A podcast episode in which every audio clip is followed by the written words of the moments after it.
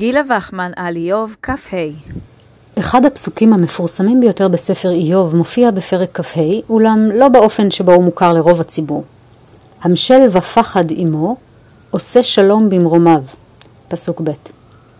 בתפילת הקדיש מצוטט רק חלקו השני של הפסוק, עושה שלום במרומיו, ונוספות לו מילות תפילה ובקשה שאינן במקרא, הוא יעשה שלום עלינו.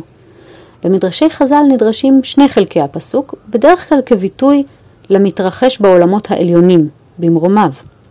כך למשל מפרשת מסורת מדרשית רווחת, למשל בשיר השירים רבה ג' י"א ועוד, את המילים המשל ופחד כשני מלאכים. המשל זה מיכאל, ופחד זה גבריאל. מהו אמו? מושלמין לו.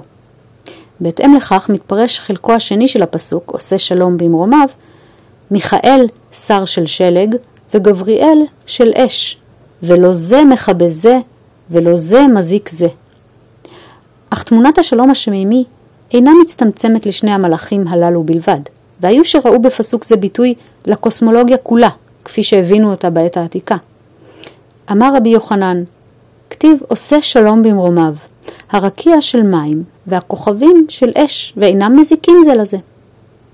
במילים אחרות, העובדה שהשמיים, המים העליונים, משובצים כוכבים, היא ביטוי לכוחו המופלא של אלוהים, המסוגל להשכין שלום אפילו בין שני האויבים הגדולים ביותר, האש והמים. ומה יכולים ללמוד מכך בני האדם?